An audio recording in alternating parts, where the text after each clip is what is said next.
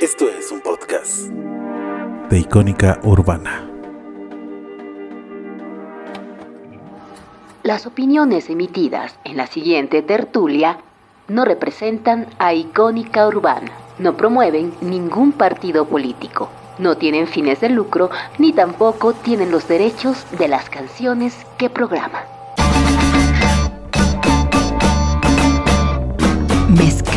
Y charlas. La noche del jueves, una mezcla del diálogo sobre género y poder, con música, cine y sin fútbol.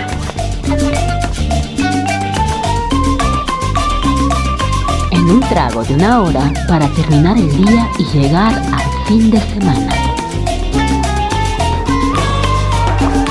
Mezcal y charlas en la barra de Icónica Urbana.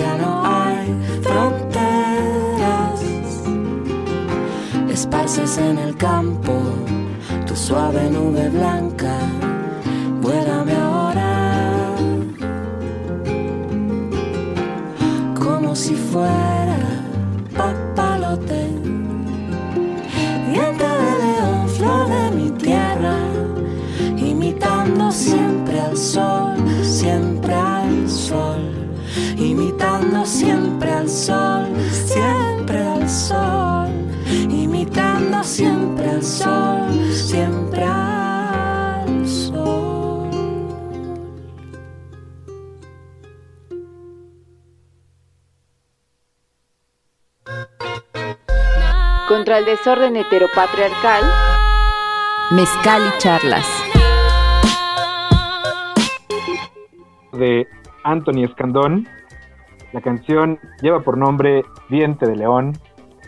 Es parte de la selección musical que hizo el invitado de esta noche, Mauricio Coronel Guzmán, con quien estaremos charlando sobre su libro más reciente, en esta que es la entrega número 129 de su tertulia radiofónica de confianza, aquí Mezcal y Charlas.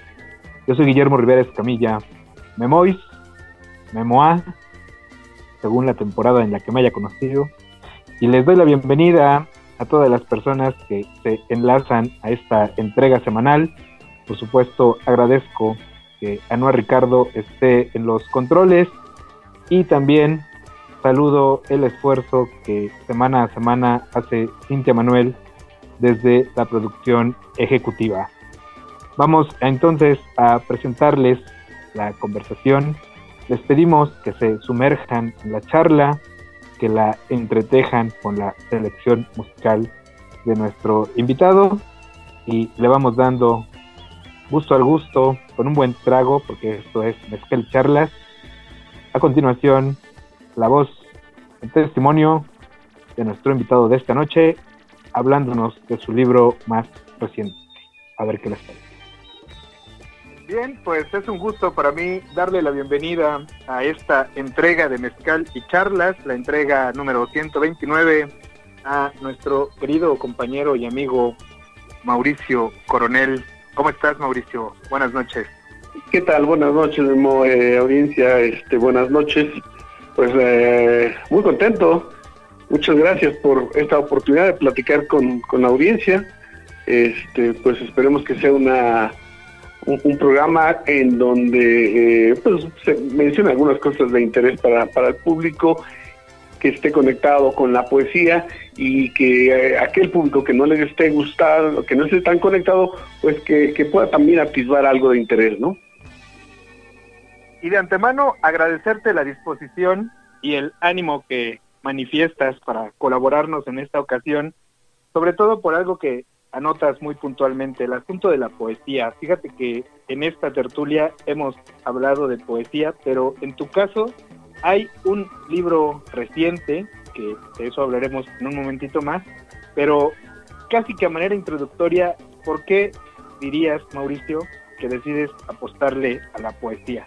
¿Qué nos dirías? Sí, bueno, pues para poner un poco en, antecedente, eh, eh, eh, la poesía me parece que eh, es la forma más eh, completa de la comunicación humana, la más acabada, la más refinada, la que da cuenta de, de múltiples sensaciones, emociones, inteligencias, desaveniencias. La poesía, el lenguaje de la poesía es algo que pues lo han dicho muchos poetas, es algo que es muy difícil eh, aprender, capturar. Quien te diga, quien nos diga que la poesía es tal o cual cosa, pues seguramente nos estará dando una, una visión muy parcial.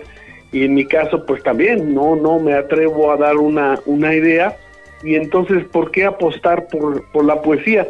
Eh, soy periodista, me asumo como, como periodista, pero este ya es también mi segundo libro de, de poesía más adelante, si quieres, preguntamos, platicamos sobre esta parte, precisamente por esta razón, porque me parece que en el ejercicio de la, de la comunicación en general, no, no el periodismo, pero en la comunicación en general, la poesía eh, tiene estas características que mencioné que hacen que eh, encontremos ahí pues eh, lo mismo, un remanso, una inquietud intelectual, eh, las desavenencias que hay con la, con la existencia, con la pareja, con el mundo cotidiano, todo ese universo cabe en la poesía. Entonces, eh, además, pues bueno, nos toca eh, un tiempo muy complejo, ¿no?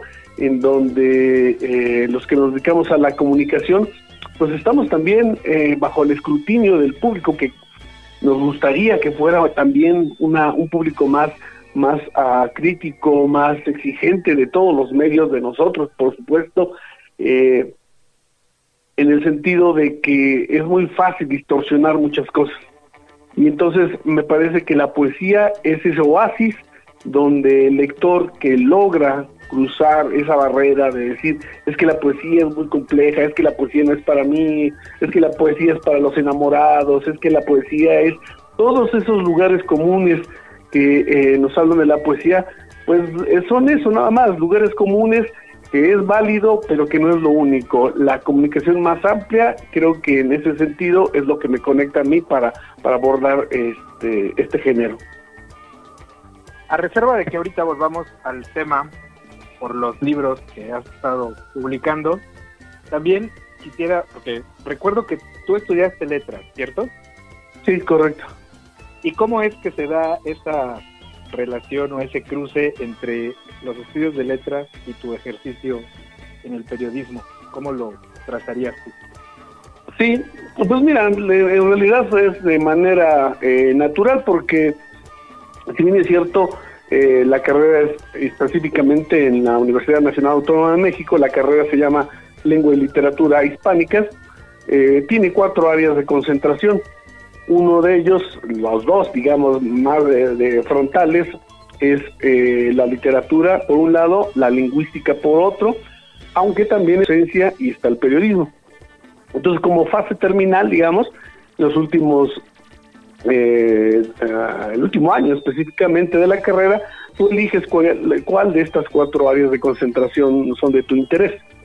Y en mi caso, pues bueno, yo fui por comunicación, por periodismo, y pues bueno, mi carrera, mi vida este, laboral ha estado dentro del, periodismo, porque pienso, no, no tanto, a lo mejor no he tenido tanta suerte, porque ahí sí sería una cosa de, buscarle, lo he buscado, la verdad, he tratado de estar en, la parte de la divulgación cultural, pero bueno, pues los caminos me han llevado por otro lado, por otros lados en el, en el periodismo, Ahora mismo hago un periodismo de, eh, este, comunitario muy interesante, que es el que estoy haciendo ahora. Y, bueno, pues es, eh, digamos que la vida nos pone y nos va llevando por, por caminos que no, que no pensábamos a mejor al principio, pero al mismo tiempo siempre he tenido esta otra beta, ¿no? De la beta literaria. Entonces, la misma carrera me formó, digo, no como periodista, no con toda la profundidad que, hace la carrera de, comunicación, pero, pero sí, sí tenemos en ese sentido las bases y luego en el ejercicio laboral siempre he estado dentro del periodismo. Pues como bien lo decías, de forma natural prácticamente. Sí, sí, es, es la comunicación. Cito, por ejemplo, a este em, Juan Villoro, ¿no?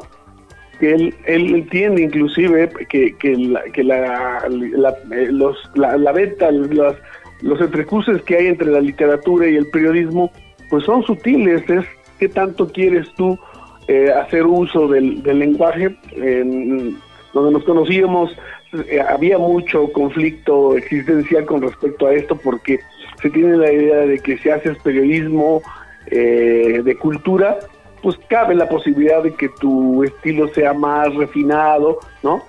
Cosa que no es cierto desde mi punto de vista.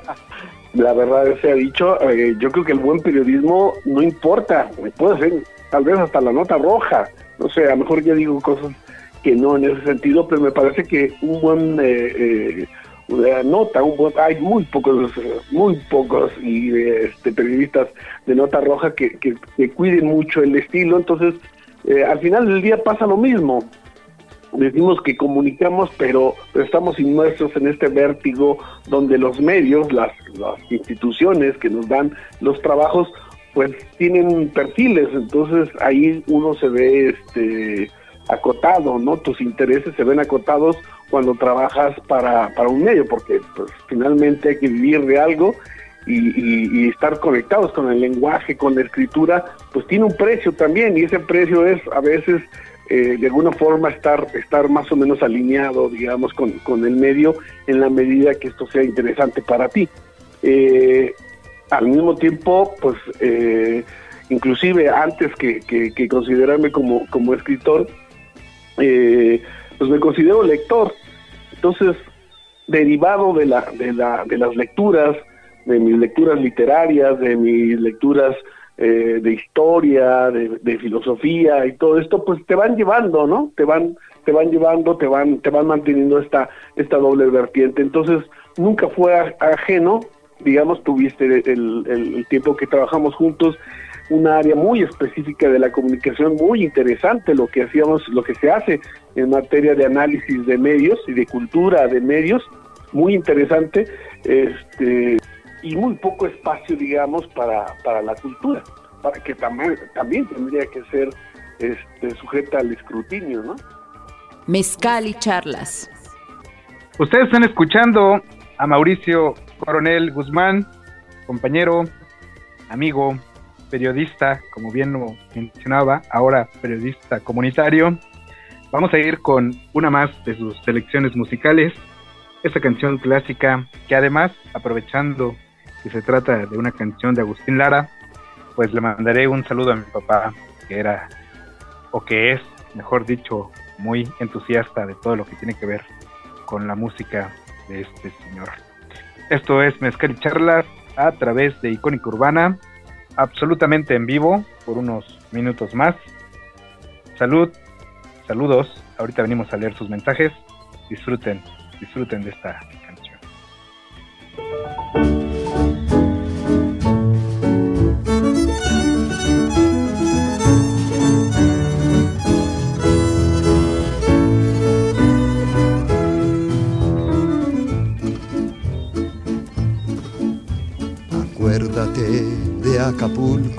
de aquellas noches, María bonita, María del alma.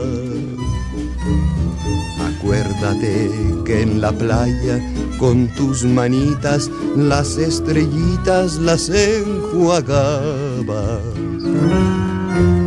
Tu cuerpo del mar juguete, nave al garete, venían las olas, lo columpiaba.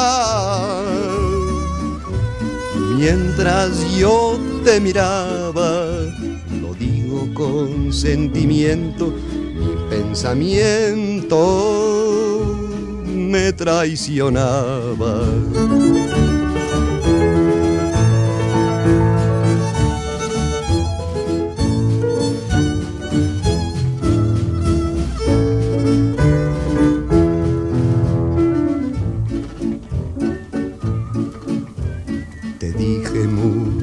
Palabras de esas bonitas con que se arrullan los corazones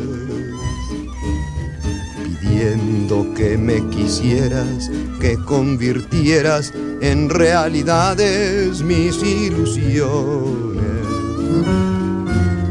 La luna que nos miraba y hacía ratito se hizo un poquito desentendida. Cuando la vi escondida, me arrodillé para besarte y así entregarte toda mi vida.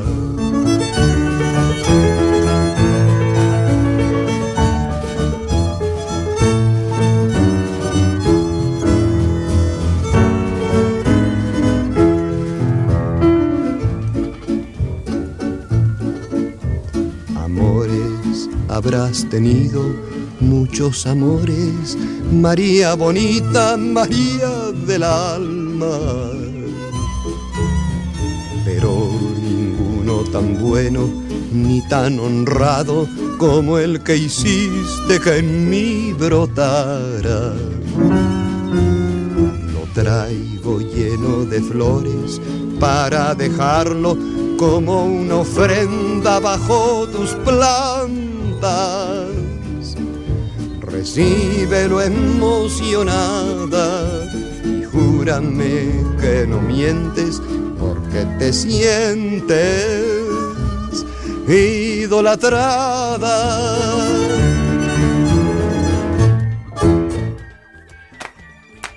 Esta tertulia llega hasta ti gracias al patrocinio de Sueños Zapotecos. Chocolate artesanal en 26 sabores diferentes. Sueños zapotecos. Cada sabor, un sueño. Búscanos en Instagram. Ustedes están escuchando a Mauricio Coronel Guzmán, periodista, escritor, porque se vale que reconocer que es escritor. Y diciendo esto, a ver si, Mauricio, cuéntanos de tus libros anteriores. Según yo, son dos, pero no lo sé. A ver. Eh, eh, sí, no, bueno, pues ya son tres, eh, y este es el Bueno. cuarto. Ese es el cuarto, muy bien. Entonces Este- hablemos de los tres primeros y dejemos el cuarto para otro, bueno, para más adelante. Bien. Eh, bueno, pues el primero es eh, Voy y Vuelvo, se publicó en 2017, finales de 2017. Eh, Voy y Vuelvo es una, justo tiene que ver con, con lo que hacía en aquel entonces eh, en la revista y entonces eh, resulta que, bueno, yo hacía muchas entrevistas eh, de la gente precisamente de los medios de comunicación y yo tenía una versión distinta de la que se me publicaba. Entonces dije, bueno, ¿por qué no, por qué no hacer un libro donde yo pueda publicar las entrevistas, las conversaciones, eh, cómo se dio alrededor de, eh, cómo se da el ejercicio periodístico alrededor de, este, más allá de la comunicación directa, que es lo que se interesaba a la revista, yo decía, bueno, pues la- las pláticas con, con- la gente que, que entrevisté, este, te menciono algunos nombres, desde Elena Poniatowska, este, em, Manuel Castells, por ejemplo, este, bueno, eh, eso es malo para la memoria, pero algunas de las historias están recopiladas en, en, en y Vuelo pero pero entrecalé estos, estas dos vertientes, lo que es el periodismo y la narración breve, corta, ficción. Entonces eh, le di una, una vuelta de tuerca, digamos, a la comunicación periodística para hacerla un tanto literaria y entonces narró inclusive también encuentros ficticios eh, con grandes personajes en donde eh, que me hubiese gustado inclusive también entrevistarlos y los pongo ahí como, como, como fantasías o como sueños. Eso es Voy y Vuelvo, que es mi primer libro de 2017. Eh, después eh, fue un libro, el primer libro de poesía que se llama A la orilla del sur. A la orilla del sur es un, eh, ahí sí, es una recopilación de poemas que tienen mucho más tiempo. Se publicó en el 18, entonces, pero en realidad son trabajos eh, además de la mm, carrera de letras, eh, tuve la fortuna por allá de la final de los 90 de estar en la en la SOGEM, en la Sociedad de Escritores de México, en donde, bueno, pues de manera muy ah, paradójica y curiosa, nos decían, vienen a una escuela de escritores cuando quién de los grandes escritores fue a alguna escuela, ¿no? Entonces, pues pues bueno, este, pasaron muchos años para que yo publicara realmente después de, estar en la SOGEM, eh, pero desde entonces escribía poesía. Entonces, eh, lo que hice simplemente fue este, sacar este, este material que se estaba acumulando y que decía, bueno, pues en algún momento tiene que dar una salida, ¿no? Y a la Villa del Sur es un conjunto de, poemas que, que tratan además que refieren de una época, eh, desafortunadamente México, en la vida política, en la vida pública de este país, no ha cambiado mucho. Desafortunadamente los cambios que quisiéramos que se dieran en lo social, en lo económico, sobre todo, ¿no? Eh, no se están dando todavía, no estamos viendo con claridad, pero la, los que vivimos, eh, pues los 80 y los 90, este, podemos documentar de alguna manera una, una época pues eh, eh, verdaderamente vergonzosa en algunos sentidos de la vida eh, pública en México. Y entonces yo me di a la tarea de, de, utilizar el lenguaje poético no para, para, para dar cuenta de eso. Creo que la respondiendo también dando una continuación a la primera pregunta que me hiciste de por qué la poesía creo que uno puede utilizar como periodista el lenguaje directo para hacer una denuncia. Pero si utilizas un poema, un poema que narre, eh, soy, soy muy malo inclusive para, para recordar mis poemas, pero en, tengo un poema que, que cuando sucedió lo de Chenajó, en Chiapas, me impactó tanto, ¿no? O estaba yo tan conmovido que quería llorar por lo que estaba pasando, ¿no? Por la tragedia que estaba, que estaba pasando en esta comunidad, que escribí un poema precisamente, ¿no? Entonces, eso, el, el hecho de los fraudes electorales, etcétera, pues bueno, son, son circunstancias que, que, que, me conmovieron mucho y que me parecía que había que este, darlos a conocer a través de la poesía. Ese es a la orilla del sur. Y eh, ya en 2020, un poquito antes de la pandemia, finales de 2019, sale el tercer libro que es estrictamente eh, prosa, son narraciones muy breves, me parece que eh, este, influido un poco por esta eh, Italo Calvino, este escritor italiano ya fallecido y que, fue muy famoso, es muy famoso por muchas razones, pero en los 90 publicó un libro muy interesante eh, que además fue bestseller y que es increíble que un libro de teoría literaria sea bestseller y me refiero a, sus seis propuestas para el próximo milenio, ¿no? Este, sus propuestas de, cómo iba a ser la literatura en el siglo XXI.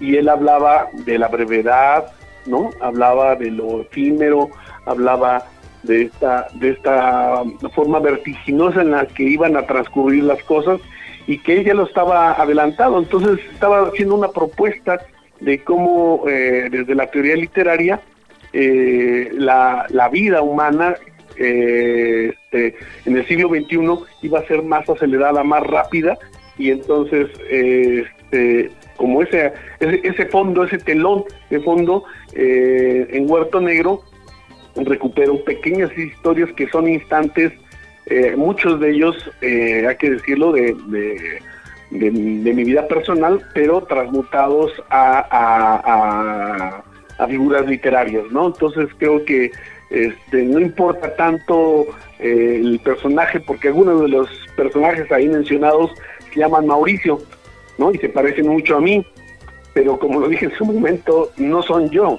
no es, no es, no es, no es biográfico, es más, ni siquiera importa mi vida, sino lo que importa eh, está, está capturar este instante, este reflejo de, de, lo que se estaba viviendo, porque pues esa parte como escritor para mí sí es muy importante, eh, de alguna forma documentar lo que pasa en mi país y en la realidad del mundo, ¿no? Y ese es, ese es un poco Huerto, Huerto Negro. Y, y bueno, pues este, esos son los tres anteriores, ¿no? Los tres anteriores. Mezcal y charlas. Pues continuamos a través de la señal de Icónica Urbana. Aprovechamos para mandar saludos al querido Aldo de Jesús, que por ahí en la semana nos decía que en este tema de los microsismos que han tenido epicentros en colonias y alcaldías de la Ciudad de México, dice Aldo que, que lo profetiza esto, que van a ser un, un volcán en esa zona, lo profetizan los chavos de la palestra. Y le decía yo que, que pues entonces sí, porque esa gente de la palestra, a quien también le enviamos un saludo, pues es gente de fiar. Entonces, ahí para que tomen en cuenta, ahora que estamos en esta tertulia, pues atención a los microsismos y a qué está sucediendo en la Ciudad de México. También un saludo para Musa de Colores, que ahí en el Twitter también que daba me gusta a nuestro llamado a conectarse. Ojalá que esté atendiendo. Y bueno, antes de continuar escuchando lo que nos tiene que decir Mauricio sobre su libro más reciente, Alejandra, Poemas 2020-2022, iremos con esta bonita canción a propósito del libro, a ver qué les parece. Esto es Mezcal Charlas, sonando por Icónica Urbana, tu voz, tu cultura.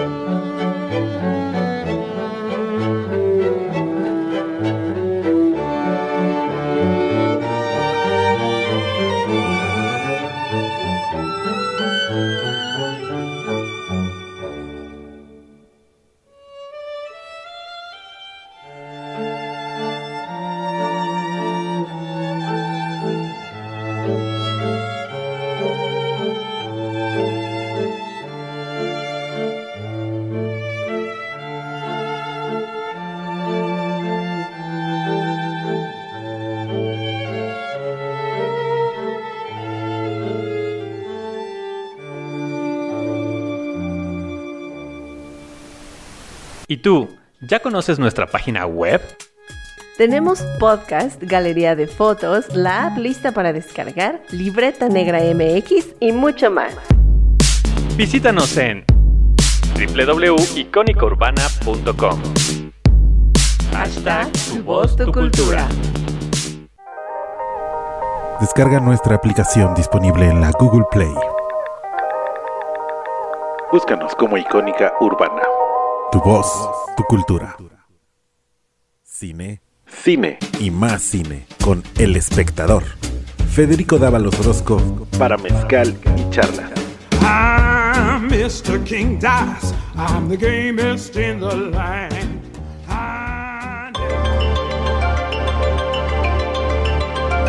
Buenas noches a todos los podescuchas de Mezcal y Charlas.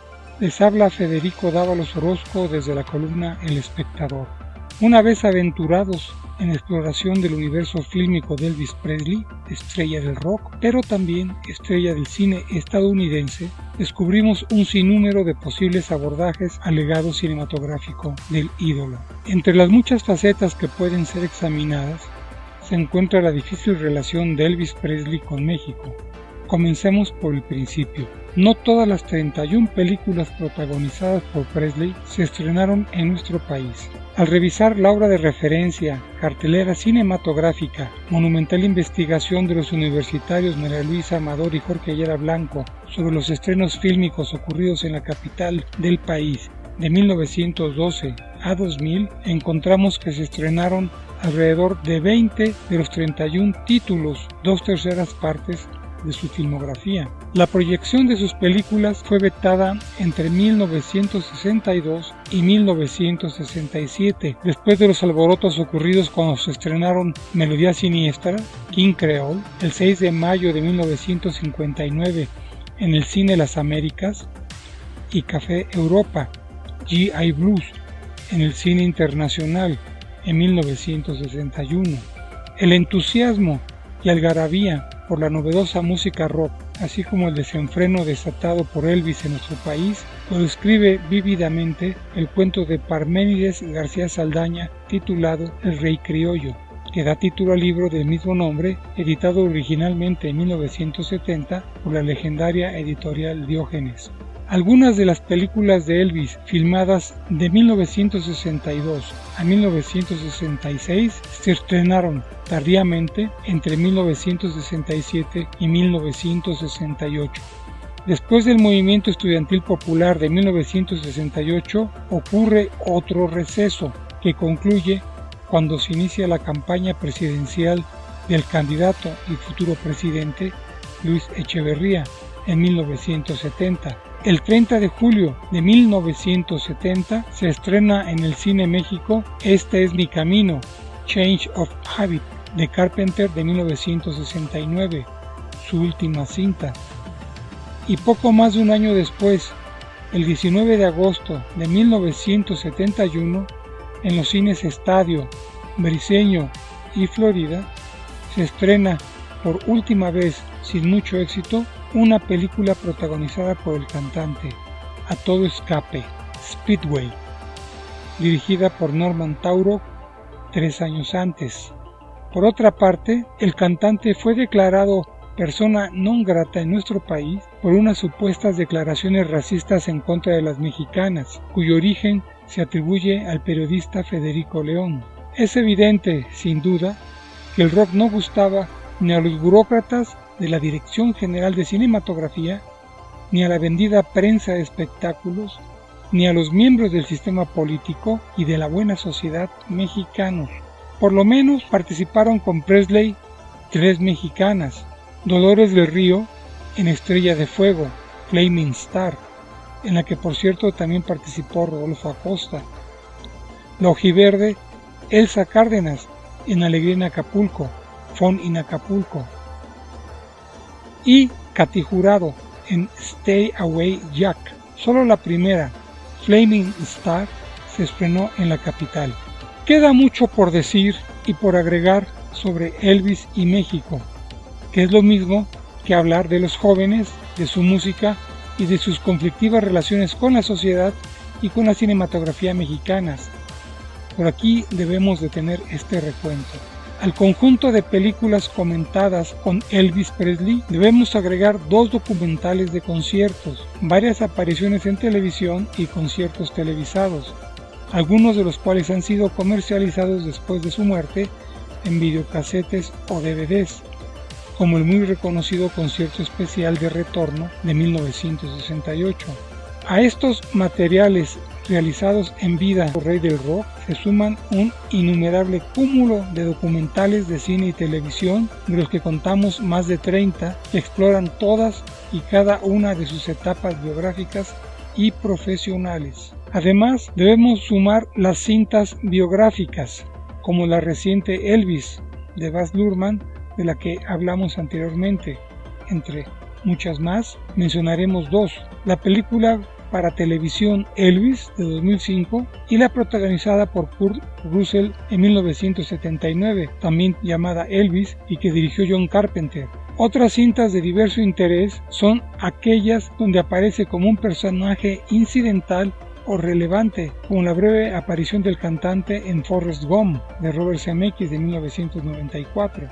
También podemos referirnos a los muy populares imitadores de Elvis que aparecen en cintas como Ámame tiernamente, Elvis Has Left the Building, de Joel Swig de 2004, con Kim Basinger y multitud de cameos de actores vestidos de Elvis. En 3000 millas al infierno, imitadores de Elvis asaltan un casino de Las Vegas con Kevin Costner y Kurt Russell. También debe mencionarse la entrañable película argentina El último Elvis, que dirigió Armando Bo Jr. en el año 2011, y la mexicana Todo el Poder, que dirigió Fernando Sariñana en 1999, donde podemos apreciar al comandante de la policía, Elvis Quijano, corruptísimo, pero muy fanático de la música de Presley y que fue encarnado por el actor Luis Felipe Tobar.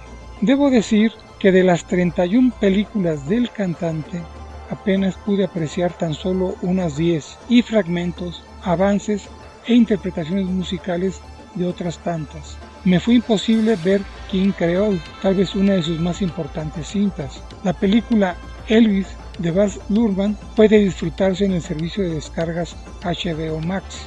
Una decena de las películas protagonizadas por Elvis Presley podían encontrarse en el canal Movieland de Roku. Desafortunadamente, al momento de redactar esta nota y sin explicación alguna, dicha plataforma ya no se encuentra disponible.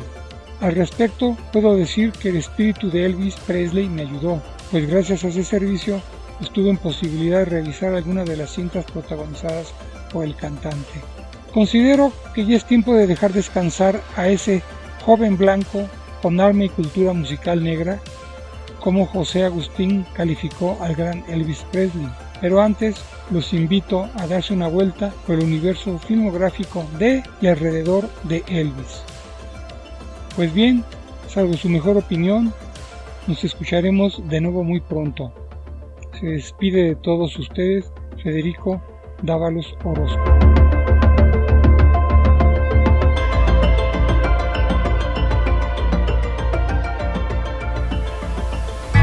Esta tertulia llega hasta ti gracias al patrocinio de Mezcal y Magia.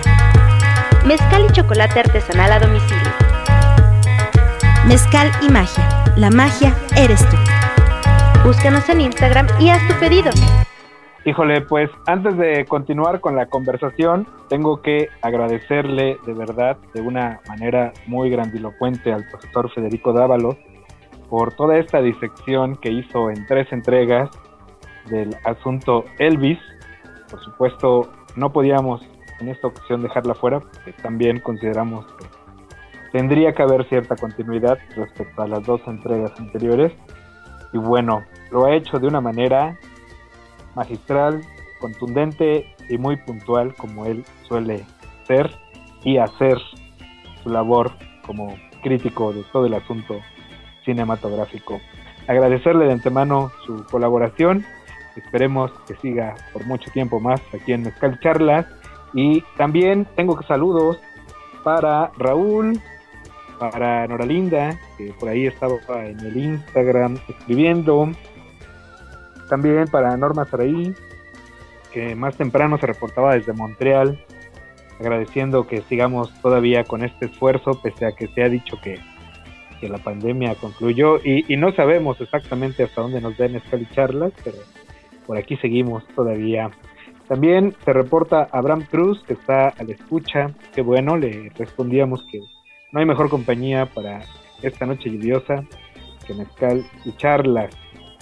Para mi hermana La Chula, a quien pillé hace unos días haciendo, o mejor dicho, compartiendo la entrega anterior con Joyce Musicolor, la 128. Y pues advertirles que viene la 130, que será un, un asunto profundamente lésbico, para que se mantengan al pendiente. Y también, antes de recuperar la conversación con Mauricio, pues un saludo para Aurora de la Mora, quien ha estado por aquí en un par de ocasiones hablando de cuestiones canábicas, que también es voz en algunas de las cortinillas de este programa y en algunas de las cortinillas de Icónica Urbana, de quien tuvimos oportunidad de saludar en estos días. Qué bueno, porque además recordábamos que, que, que sí, que fue de las primeras personas que se hizo de un mezcal y magia y de un chocolate de sueños zapotecos cuando todavía, todavía no existía mezcal y charlas, que pues se perfila peligrosamente para su tercer aniversario. Imagínense todo eso. Mientras lo piensan, escuchemos lo que nos tiene que decir Mauricio, Mauricio Coronel, sobre su libro más reciente. A ver qué les parece y ojalá, ojalá corran a buscarlo. Con lo primero que respondías, pensaba que, que de algún modo es cierto esto de que te vale ser, hacer con lo difícil algo muy bello, por lo de Chenaló y los crímenes electorales que mencionaba, no, los fraudes electorales que mencionaba, que en algún modo son crímenes también.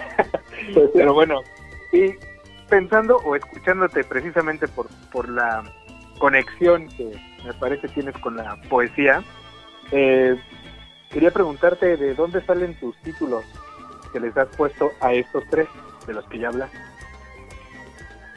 Mm, pues es, es, uh, esto tiene que ver más con el proceso creativo.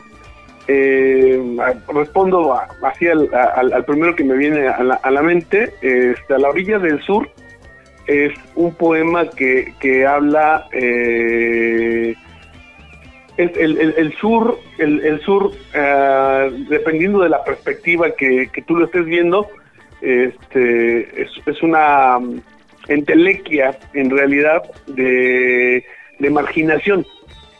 Entonces, a la orilla del sur es lo último que está después de, más allá de la marginación. Entonces, a la orilla del sur tiene que ver con, con el lugar más marginal que hay, ¿no? Pero también tiene que ver con lo más, eh, más al sur del ser humano, ¿no? Una, una manera ontológica también, el ser humano que se, que se plantea, que se cuestiona, eh, Bertrand Russell decía esta, esta parte, ¿no? De tan necesaria, tan urgente que, eh, que el hombre debe de cuestionarse profundamente a sí mismo, ¿no? Y en ese cuestionarse profundamente, yo simbólicamente tomo el sur como la orilla, y entonces más allá de la orilla, pues es qué hay después, ¿no? O sea, eh, seguir, seguir uh, en una línea eh, continua, permanente de búsqueda. Entonces, creo que por ahí es donde, donde va. En uh, Voy y Vuelvo, pues creo que obedece a lo que mencioné primero, que el impulso que me dio publicar esas historias, eh, algunas, repito, tipo anécdotas, son, a, son anécdotas, son viñetas, son, son eso, viñetas, y, viñetas eh, conectadas con el periodismo. Entonces, el, el, voy y vuelvo es precisamente eso, ¿no? Este, voy a, a, este, a este mundo, a este mundo que cuento ahí, y que regreso, y que regreso y que estoy parado aquí, y entonces eh, eh, pienso que el mundo está, está en constante movimiento, pienso que nunca regresas al mismo lado, sino que estás en otro lado, ¿no? Entonces, ese es, ese es eh, por ese lado. Y Huerto Negro, eh, la verdad, eh, tenía una idea, no sé si se cumpla eso, habría que también, me, parece que eh, este, respondiendo a la pregunta, creo que los lectores también tendrían esta, esta parte de, ver si el título de los libros obedece exactamente a lo que están leyendo. En Huerto Negro eh, hay una idea sombría, lúgubre también, ¿no? Un huerto negro es esta ciudad en la que vivimos y, y que, pues no sé cómo sobrevivimos, la verdad se ha dicho. No sé cómo, milagro. no sé cómo, cómo, cómo sobrevivimos. Eh, la contaminación, eh, tú recordarás eh, cuando escuchamos, ¿no? De repente que, y hablo ya de décadas, no sé qué está pasando ahora, este, que, que aves, aves que se caían, ¿no? Porque este, no, no toleraban la grande cantidad de, contaminación. ¿Cómo lo hacemos nosotros para tolerarlo, no? Entonces, un huerto negro es, es este, ese mundo mágico que, que a lo mejor nos tocó, creímos vivir, pero en realidad no es tan mágico, sino es negro, es un panorama muy negro. En el fondo, pensándolo así, muchas de las historias son, son bastante este, pesimistas, aunque eh, eh, hay una hay una preocupación mía en, en mi poesía y en la prosa eh, del lenguaje, eh, es decir, una parte lúdica del lenguaje. Es decir, ante la imposibilidad de resolver eh, aspectos de la vida, ya sea amorosa, sea social, política, eh, la intelectual, por supuesto, esta misma que decía de Bertrand Russell de, introspección ante la imposibilidad, a mí, a, a, mí así me lo parece, me parece que es imposible poder llegar a, un, a, una, a una respuesta clara, porque en el momento que más o menos estás entendiendo qué, qué es lo que pasa, ya estás parado en otro punto y está otra cosa, ¿no? Entonces, por eso Huerto Negro es una, es una mirada muy pesimista, pero pero planteada con un lenguaje que en ocasiones pretende, eh, bueno, al menos por lo menos yo lo, yo lo traté así, eh, eh, humorística. Entonces el, el, lector encontrará en algunos casos este, este humor que, que, trata de ser como que la forma, la única forma que tenemos, el sentido del humor es la única forma que tenemos de revancha ante, ante, ante lo, lo que no podemos este, modificar, ¿no? Mezcal y charlas.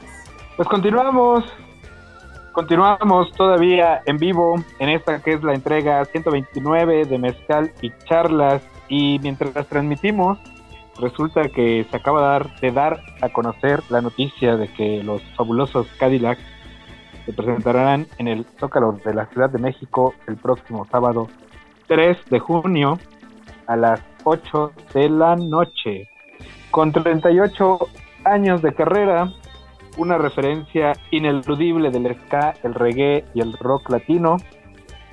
Híjole, pues qué emoción, porque ya se están sacudiendo las redes. Por ahí ya nos está diciendo el operador que él sí piensa asistir. Yo creo que yo también.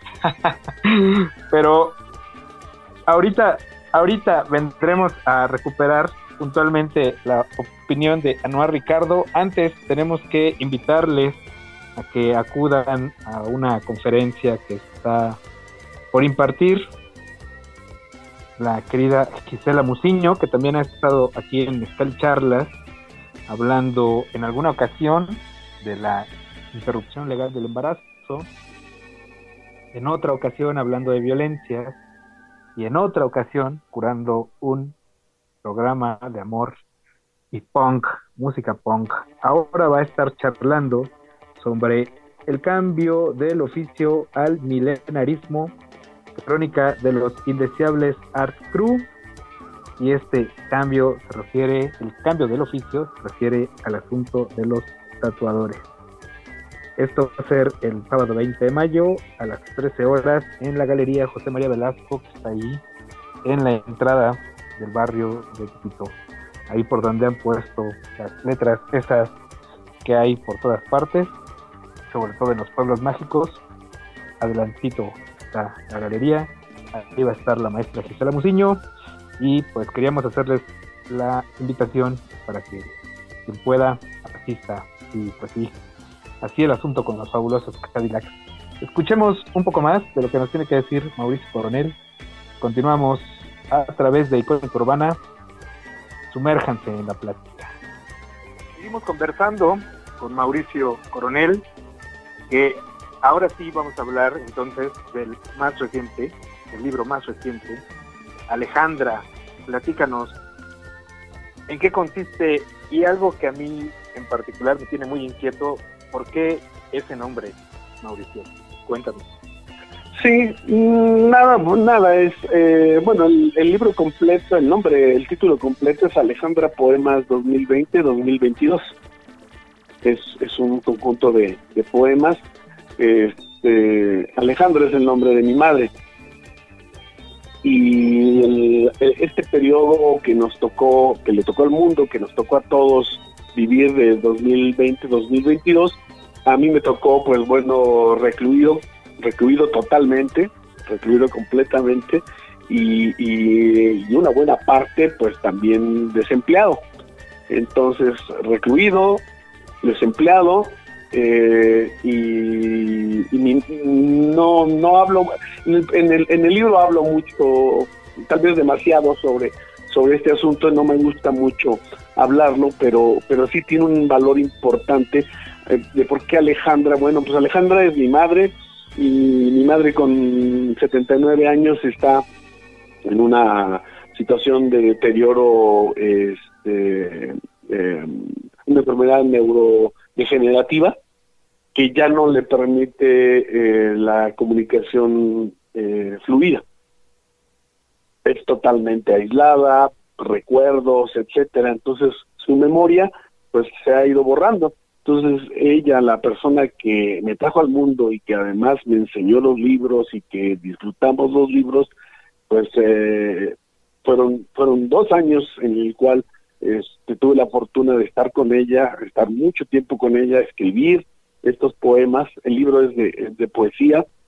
Eh, Alejandra es un libro de, poesía y entonces eh, pues es un homenaje a ella y, como lo digo también en la en la presentación del libro pues es una revancha del lenguaje ante ante lo impotente de esta circunstancia no ahora el libro no es eh, no está dedicado a ella ese era el nombre que me parece que tenía que ser pero lo mismo, retomo poemas eh, que tienen que ver con las preocupaciones que, vienen desde, desde siempre, ¿no? La, parte de, crítica social, si me permites más adelante puedo compartir este, con la audiencia un, poema, por ejemplo, que que me parece muy significativo de esto que estoy hablando y que, y que, y que nos podría dar luz de, de, de, qué temas son los que, los que me mueven. Y entonces pues te digo, se convierte en un homenaje a, mi madre eh, y una introspección personal a su mundo, al mundo que le rodeó, a su pareja, a mis hermanos, a mí mismo, a la gente que he conocido, ¿no? Entonces, pero, pero intento transmutarlo todo a través del lenguaje eh, poético. Y entonces, eh, pues es, fue un gran desafío para mí, digamos, en este periodo. Eh, justo platicaba recientemente con una amiga escritora que, que, bueno, me dio sus comentarios sobre el libro y me dijo que le había gustado mucho y que le había gustado mucho esta parte auténtica que ella veía en el poema. Y yo le digo, es que, bueno, está muy bien, el lector puede interpretar y decir lo que quiera, pero digamos mi intención no era contar las cosas de, la situación de mi mamá ni tampoco las mías. Esa nunca ha sido nunca ha sido mi idea de la de la literatura. Mi idea de la literatura es el lenguaje que el lenguaje ah, sea el que nos lleve a otras orillas a otros sentidos a otras formas de interpretar. Que en el fondo a lo mejor sí es lo mismo. A lo mejor sí te estoy contando quién soy y sí te estoy contando quién es Alejandra pero no de una manera directa y explícita, y no transmutada, repito, este, a través del lenguaje. Entonces, eh, pues es un ejercicio estilístico eh, que bueno, pues ya finalmente los lectores dirán si está logrado, si no está logrado, si, si realmente vale, porque, porque mm, a diferencia del periodismo, el periodismo sí exige, digamos, el, tiene esa exigencia. El periodismo, tú no puedes ser el protagonista, ¿no? El, el, periodismo hay que informar, eso es muy claro. En cambio, en la poesía eh, puedes jugar con esta, con esta imagen, ¿no? Eh, puedes utilizar la primera persona y entonces, si las reflexiones que tú haces se conectan con las de, del lector, pues bueno, a través del lenguaje, repito, el lenguaje mismo, este, eh, podrá decirle algo y entonces podrás generar una conexión con, con alguien más. Entonces yo me encontré ya con una serie de poemas dedicados a mi madre, más otros que, que había estado escribiendo en este tiempo, y dije, bueno, pues vamos a darles forma, y, y ahora que me preguntabas de los nombres anteriores, pues este, el nombre, el nombre, no había forma que se llamara de otra forma más que Alejandra, primero por el homenaje segundo porque hay algunos poemas ahí estrictamente dedicados a ella y que el resto este, están en esta en esa consonancia de lo que he dicho que es eh, esta búsqueda y exploración de, de su mundo pero también de, de mi mundo no yo entiendo eh, que es un tema muy complejo hablar. Hay gente que dice que la poesía, sobre todo, y el arte y, la literatura en general, tendrían que tener esta abstracción, digamos, de la realidad. Mm, yo pienso, como algunos otros también lo piensan, que la literatura tiene que tener una, una conexión más social, más humana, ¿no? Esa es mi, perspectiva. Pero que al mismo tiempo tiene que tener este, esta cuestión de, del lenguaje, ¿no? El lenguaje está, es, es la parte estética 100%, pero desde mi punto de vista tiene que tener una, una proyección, te digo, eh, de carácter social, de carácter humano, de carácter este, de, reflexión interna, ¿no? Y también lúdica, ¿no? Porque también hay, tengo por aquí un poema eh, donde hablo de, un pequeño fantasma, hablo de, un zombie al que se le cae la cabeza y, se, se, le acomoda 20 veces y se le vuelve a poner nada y que al final el poema no dice absolutamente nada, pero pero hay una serie de juego de palabras en donde, donde el, personaje ya no es este zombie que, que no logra tener la cabeza eh, sobre los hombros, sino, sino el juego de, de, la incomprensión del mundo otra vez, ¿no? Mezcal y charlas.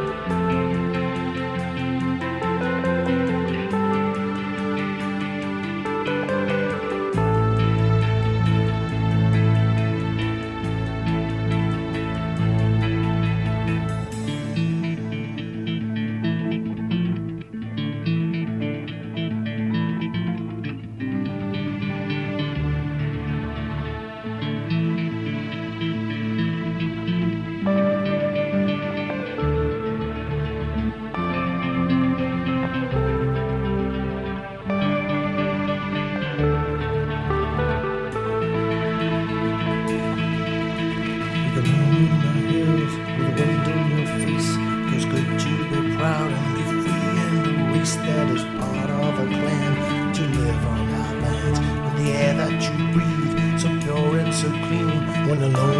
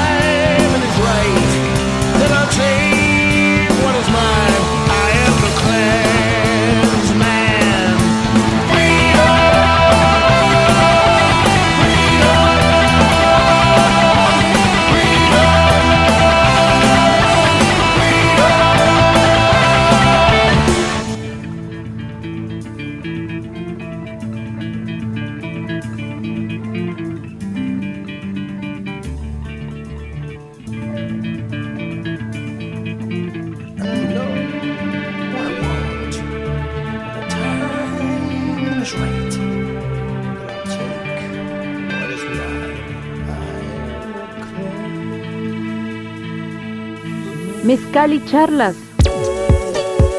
El ruido y la transformación. Por, por ahí va. Por ahí. Mauricio Coronel. Eh, pues de entrada yo quería agradecerte lo poético de tus respuestas porque escuchándote ahí veo esto que estábamos pretendiendo aquí en Mezcal y Charlas de poner la poesía en el centro que me parece a nivel de medios pocas veces y sobre todo en medios comerciales pocas veces se da esa oportunidad pensando en medios aprovecho para preguntarte a dónde te pueden seguir la pista a lo mejor también dónde se pueden conseguir los libros y ya de paso, pues qué onda con la próxima presentación de Alejandra. Claro, sí. Este, pues bueno, te- es- esto nos llevaría a otro tema largo, digamos, una sola plática sobre, sobre esta nueva, eh, digo nueva porque la verdad es que sí es muy reciente. Digo, te- voy a responder de manera muy directa y, des- y después un poco atisbar una, una respuesta más larga que, que no se agotaría en este programa, repito, pero, pero que, que puede ser de interés para, para los radioescuchas. Eh, la forma eh, directa es de que este libro se puede adquirir a través de la plataforma de Amazon. Así de sencillo.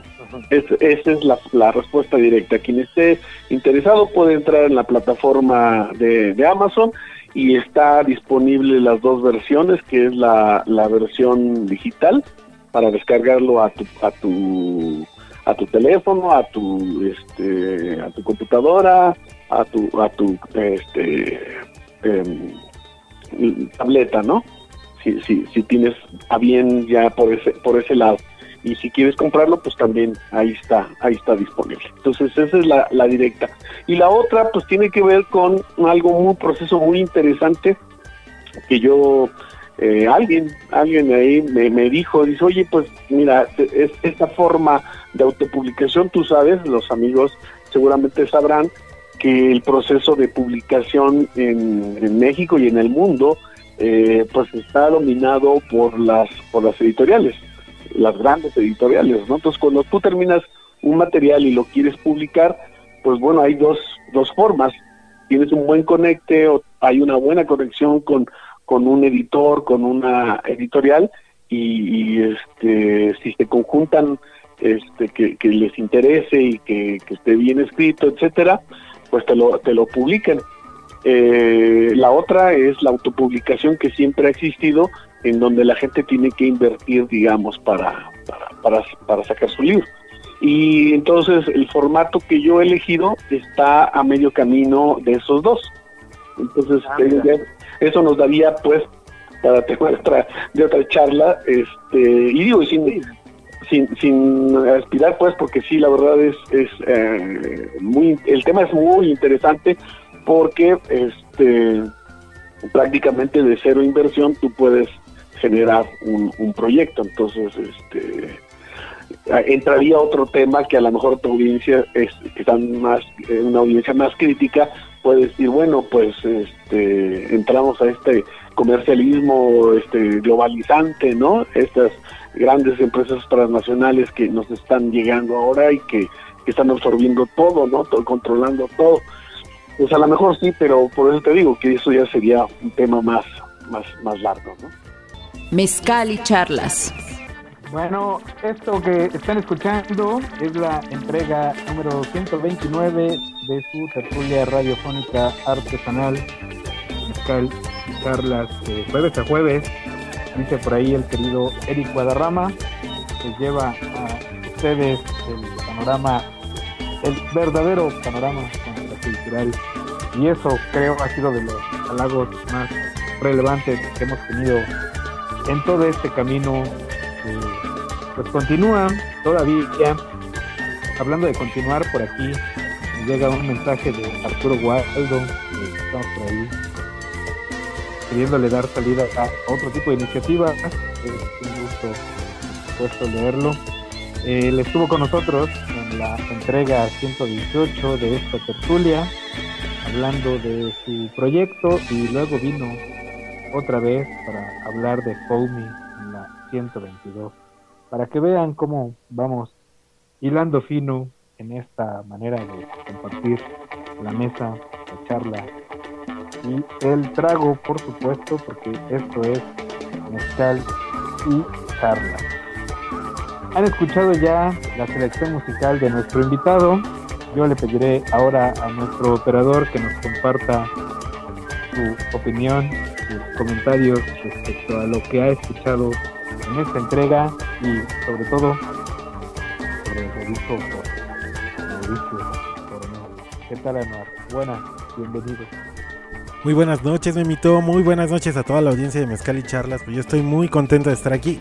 Ya mi segunda vez, ya tengo que tener un cierto callo, ¿no? Ya puedo, ya puedo opinar con más altura. Ya, ya me leyeron los términos y condiciones que uno tiene que seguir para, para estar aquí en este programa. Entonces, eh, pues creo que ya estoy listo. Pues te escuchamos. ¿Qué nos puedes decir sobre lo conversado con Mauricio y su libro más reciente? Así es, así es el maestro Mauricio Coronel que nos ha compartido en estos minutos eh, de, de verdadera soltura y verdadera sapiencia con, con- con respecto al- a los temas que tiene y de verdad, de verdad se siente el cariño y el amor que le puso a este, a este poemario, eh, Alejandra, eh, un recopilatorio de poemas del, desde el 20 al 22, ¿no? Ya se podría decir que es un, es un libro que nace en la pandemia y se va a terminar de asentar eh, a la gente que ya le toca la pospandemia. Yo creo que son anécdotas muy íntimas. él, él lo dice, ¿no? Este, pues a lo mejor y, y no quise hablar tanto de mi madre, pero eh, las palabras reflejan tanto toda esa situación que, que, que también se vincula y pues está bien. Es, es muy bonito, es muy bonito. Creo que es... eh, creo que es importante que le demos voz a este tipo de, de pues de poetas, de artistas que muchas veces no tienen eh, los pues, lo- los, los voceros de los medios de comunicación más, más amplios, pero aquí en Icónica Urbana pues le damos la voz, como no. Y bueno, de su selección musical, una verdadera joya. Acabamos de escuchar a Iron Maiden y eh, la verdad es que se la, se la rifó con esa selección musical. Pero también eh, con ese vals para Alejandra, porque me recuerda esta película, eh, gran película de Alejandro Jodorowsky, que se llama Santa Sangre. Y eh, pues en, en- en aquella película eh, esta canción la usan para describir el acto carnal que se lleva a cabo con, con Adán y Eva en una representación de esta, eh, de esta gran actriz mexicana que ahorita, ahorita olvidé su nombre, pero ahorita lo recuperamos. Blanca Guerra, ¿no? Blanca Guerra, que hace a este personaje eh, de Blanca y su hijo, ¿no? Un gran, gran película. Y pues bueno, esa canción, Vals, Al- Vals Alejandra del cuarteto eh, Aires de México, me recuerda mucho, mucho, mucho, o me, me remite a, pues a esta película de Alejandro Jodorowsky. Una gran selección sin duda alguna, ¿no? También el gran referente Agustín Lara, que no solamente eh, pues uno de los grandes compositores mexicanos, sino también aquel que vincula eh, España con, con México, con por ejemplo una canción que se llama Madrid, Madrid, Madrid. Así que bueno, yo creo que leer entre líneas también lo que tiene que representar este poemario, pues me parece ba- bastante bueno, querido Memo. Pues muchísimas gracias por animarte a compartir el micrófono una vez más. Como dices, se irá puliendo, por supuesto, la dinámica. Eh, agradecer la mención que haces de y de esta película. No, no recordaba, pero sí es cierto. Además es una de las mejores interpretaciones, a mi parecer, de, Blanca Guerra, por supuesto es, me parece, de las mejores actrices que tenemos todavía la vida. A reserva de que podamos comentar algo más en la siguiente emisión, tendremos que dejarlo aquí, pero le dejaremos a la audiencia el último bloque de la conversación con Mauricio Coronel, Guzmán, a quien agradecemos, por supuesto, la disposición, el ánimo y la confianza de venir a conversar a Mezcal y Charlas. Antes tengo que enviar saludos a Caguamau, que celebra por ahí, compañero de Icónica Urbana, que celebra este asunto de los fabulosos Cadillacs en el Zócalo. Ya le decíamos que pues, ahí nos a ver si nos, nos engentamos, en mi caso. También para Mau Feroz, que se deja ver en el Instagram. Para Nora Linda, que decía que si a poco se iban a hacer un volcán, que te decíamos también al principio, pues también le comentábamos a Noir fuera de televisión que es un planeta vivo y pareciera que de su comunidad lo hacemos mucho por alto. Y bueno, muchas gracias por escuchar, muchas gracias por compartir. Y si otra cosa no sucede, volveremos la próxima semana para hablarles del Festival de la Tortilla Mamilencha que se va a realizar el próximo 28 de mayo. Así que no dejen de escucharnos, busquen los programas anteriores, hay variedad de temas, variedad de oportunidades invitadas, variedad musical. Ahora que acaba de pasar el 17 de mayo, día para combatir o erradicar la homofobia, la lesbofobia, la transfobia, la bifobia y otras fobias, pues importante, importante celebrar, reconocer y sobre todo respetar la diversidad. Yo soy Guillermo Rivera Escamilla Moy. Agradezco a mis compañeros, a Noa Ricardo, Cintia Manuel, a ustedes. Gracias por escribir y muchas, muchas gracias por escuchar. Hasta la próxima. Tus redes, por favor, antes de la siguiente pregunta. Sí, bueno, pues nada, estoy en, en Twitter, estoy en eh, M Coronel, en, en, a- arroba M, M Coronel, y en, ah, pues, en Facebook, M, M C Guzmán. Sí, que de repente para mí es un poquito complicado localizarte ahí por lo mismo, por cómo está puesto. Pero bueno, él es Mauricio Coronel Guzmán, que antes de despedirse y a lo mejor también preparando un poema para, pues para cerrar esta conversación, eh, quería preguntarte qué onda con, con el mediano, con el corto plazo, sobre todo después de la pandemia. ¿Cómo, ¿Cómo lo vislumbras tú? ¿Qué mensaje le dejarías a la audiencia después de esta experiencia tan choqueante? Sí, bueno, pues la verdad es que sí, es, es, es muy complejo. Eh, Tendré que ser un especialista eh, y que no lo soy en la materia. La verdad es que no no no no tengo mucha respuesta al respecto. Hay, hay ah, creo que justo para no contribuir a, a la desinformación, que lo que podemos hacer, lo que yo he hecho, eh, al respecto es, es, eh, leer, leer, leer, ¿no? En, todas las direcciones posibles. Eh, este, leer de antropología, leer de historia, leer de filosofía, porque eso nos acerca a, a qué puede estar pasando. O sea, no nos lleva a la respuesta. Mi respuesta, este, Memo, es esa. Eh, uno no busca libros para encontrar respuestas, sino para ampliar más nuestras dudas. Yo, puedo, yo no puedo dar una, una respuesta. Lo que sí puedo decir es que eh, lo que tendríamos que hacer las personas es, es documentarnos, ¿no? En el caso de, la lectura en general, pero también de, de la de la, de la mm, de los medios de comunicación.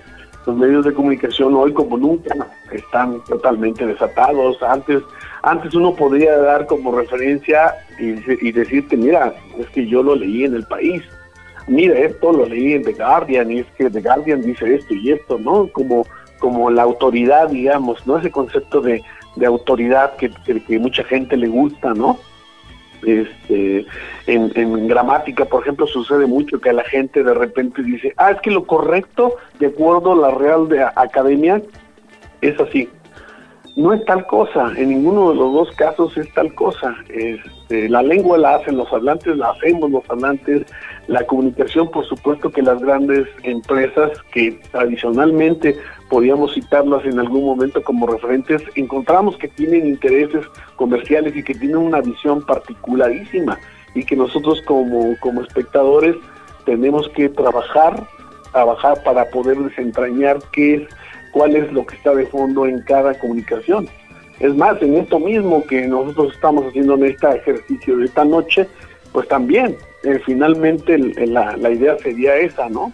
Eh, por un lado, eh, encontrar la- en la poesía el, el refugio, el oasis, pero también la fuente inagotable de conocimiento. Esa, esa sería una, una perspectiva ¿no? de, la, de, la, de la poesía. Sin, sin- sin ser respuesta, sin ser contundente, creo que la poesía nos puede dar esa, esa, esa, esa mirada crítica que se requiere frente a la realidad, frente a los medios, frente a, frente a cualquier opinión que hoy en día este, la gente te dice, pero es que mira tal cosa, porque lo vi o lo escuché en tal lado, ¿no? Y a veces ese lado es una autoridad, o fue una autoridad. Hoy eso, eso está tambaleante. Creo que el mundo ha cambiado en estos, en estos dos años, ha cambiado mucho y va a cambiar más en los próximos dos años. Este, esperemos que no nos toque otra vez otro, otro, otro encierro de esta naturaleza o algo peor que podría, que podría ser, ¿no? Pero, pero que no está tan alejado cuando uno eh, busca, ¿no? Cuando tú buscas, dices, pues a lo mejor esto ya ha ocurrido siempre, ¿no? O ha ocurrido en otra época, de otra manera. Entonces, pues por ahí, ahí, ahí va la cosa. Esperemos, pero si no es así, pues te tomamos la palabra con esto que dices, de, pues de alimentar el alma y el espíritu con, con cosas como la literatura y la buena poesía. Te pedimos que prepares entonces el poema con el que despediremos esta conversación, pero antes quisiera que a grandes rasgos le contaras a la audiencia de Mezcal y Charlas qué onda con tu selección musical para esta entrega, con lo que ha sonado y va a sonar para despedir, por supuesto. ¿Qué nos dirías? Eh, no, no, bueno, de ahí es las cuatro piezas que compartí. ¿Te refieres? Así es, sí. Ah, no, no, bueno, pues tienen, no, de- tres de ellos tienen que ver con, ah, no es necesariamente mi, mi gusto, pero el tiempo que, estuve ahora con la pandemia con, con mi mamá y que me tocó ver este proceso de, degenerativo en su eh, capacidad cognitiva, nos recomendaron mucho la música. Entonces, eh, mi mamá fue una persona muy, es una persona muy tolerante con respecto a eso, pero tenía, nos dejó escuchar a nosotros completamente. Entonces, tú, yo, tú alguna vez platiqué contigo. Mm, digamos que no me considero heavy metal, pero preferentemente me gusta el rock. Entonces, eh, esas tres piezas que compartí, que, que son Alejandra, que es este, ay, ah, bueno, las, no, no, no, la, recuerdo las otras dos, pues son, son valses y es música folk, la, este, mexicana, la contemporánea, es música que le gusta a mi mamá y que casi por extensión eh, en este momento de carácter emotivo pues me, gustan a mí también. Y hay una pieza eh, que tiene que ver eh, sí con el rock porque este pues a mis hermanos, mi mamá nos toleró mucho esto y de repente nos sorprendía porque se conocían las canciones de nuestros grupos. Uno de mi familia, una, una de las bandas más icónicas es Iron Maiden. Entonces esta canción de Clansman, eh, de Clansman es, una canción dicho por Iron Maiden, es una canción de libertad, de búsqueda de la libertad y de defensa de la, de la libertad y es un ejemplo de cómo el pueblo este, escocés eh, eh, bueno, la historia es una historia medieval que recupera Ira- Iron Maiden de, un pueblo que fue asolado, ¿no?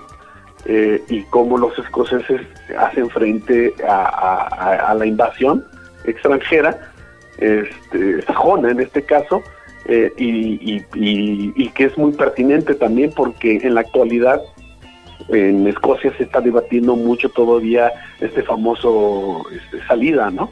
Que es, complejo, no, no, no, no- no me quiero meter por ahí mucho, pero pero Escocia está viviendo también un proceso, ah, sabemos que hay mucha gente en Escocia que les gustaría estar fuera de este, de este encuentro con, con la Gran Bretaña, ¿no? Emanciparse.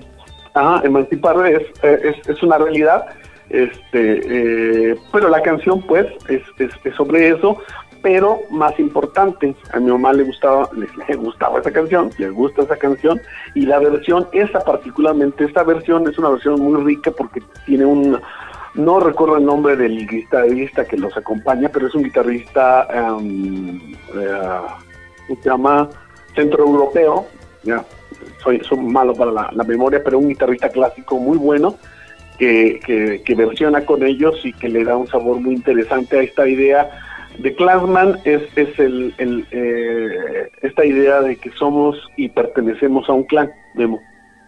Ah, mira. Y ese, ese clan es, pues puede ser nuestra familia, pueden ser nuestros amigos, puede ser la gente con la que nos identificamos en los temas, ¿no? Que, que, que nos conciernen. Entonces pertenecemos a un clan, de Clansman. Esa es esa canción, ¿no? El sentido de esa, de esa canción de Clansman es eso. Pertenecemos a un clan, al clan que, que queremos, digamos, pertenecer y tan amplio como, como queramos, ¿no? En la medida que nos identificamos con diferentes circunstancias y valores, ¿no?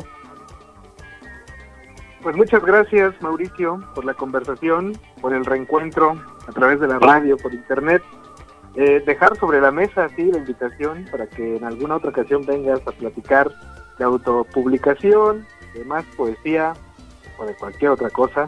Aquí es tu espacio, Mezcal y Charlas. Y ahora sí, te dejamos el micrófono para que despidas con tu poesía, con lo que sea que hayas elegido para Bien, en, en otro momento te. Sí, gracias, muchas gracias. Cierro, cierro mi participación con dos cosas. Este, la segunda, el poema, y la primera que se está preparando ya, no tengo la, fecha exacta, pero, en junio, eh, te comentaba que en el foro Sirahuen eh, es muy probable que tengamos la, presentación de, de, Alejandra. Ya tuve una presentación, este, sería la segunda, pero es, es un foro un poquito, bueno, tú tuviste oportunidad de conocerlo más amplio, pero ya en su momento lo, lo este, cuando tenga la, la certeza de las fechas y las horas, pues lo, lo diremos, ¿no? Y cierro con, aquí también. Sí, sí, sí, sí, claro. Sí, y esta, esta misma es una, es una pequeña presentación en la cual la agradezco. Y bueno, pues cierro con este poema que se, de, del libro Alejandra, eh, que se llama Piélago de Obreras. La brisna bate la melena matinal y urbana. Apretadas rodillas en la sucia combi, la ciudad se levanta obrera en instantes volubles, uno adentro y otro afuera de la realidad. La estatura de la sombra es más fuerte. La joven obrera roye y ríe. El heraldo cínico surte noticias falsas en la radio, en la prensa, en la tele, en las redes sociales. Surtidor de mentiras allana un infinito multiplicado, infame y barato. Voces, marismas subterráneas eruptan por doquier. Tamales, hay tamales, lleve sus tamales, purulentos tamales, mordientes y mordibles tamales. Avenidas y calles como ríos. La hora ambulante es el susurro que precipita el barniz urbano. Se compran colchones. La calle es una explanada amorosa y permeable para la vendimia. Circo de vapor. La tarde es una ciudad de humo fantasmagórico. Y tú, mujer obrera, gigante que transmutas la vida gris en oro, a veces lloras, royes y ríes. Gracias amigos, gracias Memo. Para todo mal, mezcal. Y para los jueves en la noche, Mezcal y charlas.